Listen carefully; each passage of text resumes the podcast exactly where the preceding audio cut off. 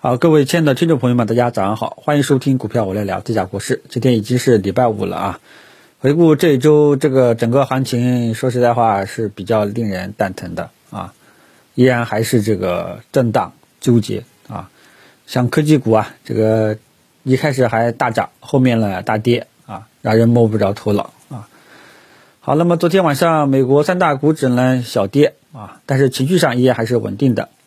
只不过说是这个国际金价银价下挫了啊，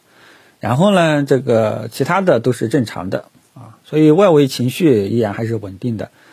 那么这个国内的消息面上呢也是很清淡啊，但是呢有一个消息好像在传，就是打算要搞十十万亿的科技基建啊，科技基建大家搞清楚了啊，这个消息呢反正。都是这么传递，也不知道是真是假啊啊！大家自己注意一下。如果说是真的话呢，按理说今天，呃，科技股多多少少应该会高开一点啊。如果说仅仅，对吧？那是没有得到证实的消息。那么正常情况下，今天几个科技股的板块指数应该是会平开的啊。这个大家知晓一下，好吧？啊，但是科技股呢，现在没有风口了啊，因为。呃，过去这两个月的反弹，大家也看到了啊，并不是科技股的全面反弹，只有科技股当中的部分芯片、半导体一些标的有所强势，其他的基本上都是要死不活的啊。所以这个呃科技股啊，它是作为中小创股啊，它不像这个三大权重，像这一块呢，没有风口的话呢，基本上也都没有什么太大的起色啊。所以我们还是耐心等待吧。你像这个整个二零一九年，啊，科技股呢有两波啊，第一波呢是八月十五号，对吧？在八月十五号底部确认之前，已经在低位震荡三个月，啊，那么八月十五号后面冲击了大概冲了一个月吧，啊，然后后面又一直震震到十二月初，啊，所以大家要记住，如果说真的是中长期的一种机会的话呢，往往。它震荡的时间和空间往往都比较长、比较大，啊，也就是我们所谓的这个“横有多长，竖有多高”啊。虽然说这句话不完全正确，这句话背后的意思主要是说，如果说你震荡整理的时间越长，未来的空间很有可能相对来说会更大、会更长，啊，这个上涨的幅度可能会更高，主要是这个意思啊。所以这次呢，咱们科技股呢，呃，整体上呢是。在一个低位震荡反复之后啊，反弹了一段时间啊，但是反弹了一段时间之后呢，昨天基本上是下错了啊，然后市场有一种二次下探的这种可能性的这种预期在里面了啊，所以科技股呢，现在整体上大家还是耐心等待吧啊，我觉得还是安老这个老老实实的等右侧信号，看看有没有全面。科技股全面上涨的这种机会，如果说有这种全面上涨的机会，那大家都会赚钱。否则的话呢，基本上那就是，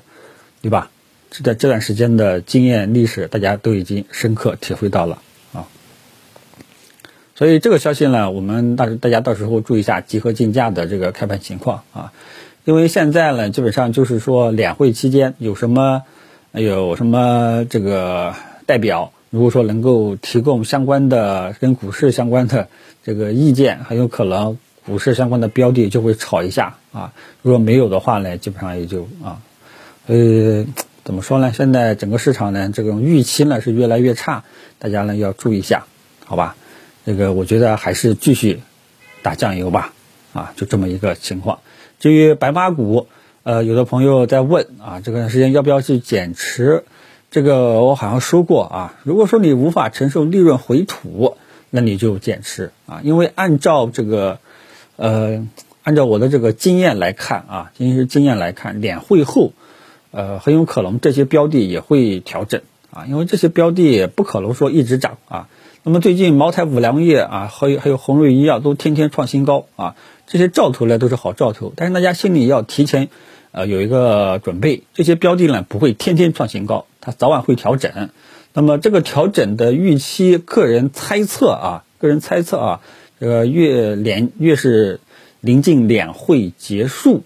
啊，很有可能会调整啊。这个仅仅是经验，但是技术面目前来说还没有发现有这种阶段性调整的这种信号，好吧？这个这个其其实这个白马股的这个策略，我在两会前都已经讲过的啊。所以我的一天三档节目啊，大家尽量还是听听全啊，听全啊，听。如果说没有第一时间放出来的话呢，呃，有的朋友呢可以到我的这个微博“股票我来撩”同名的同名同头像的这个微博去听一下啊。因为我有时候说的观点啊，很有可能这个三档节目都会提一下啊。这个我知道很多朋友喜欢听收评啊，但是呢，尽量还是建议大家三档收完啊。好吧，早上就聊到这里啊，我们继续耐心等待市场走出明朗的止跌反弹的信号，或者说右侧建仓信号，再看一看能不能去介入，怎么个去介入法？好吧。就聊到这里，谢谢大家。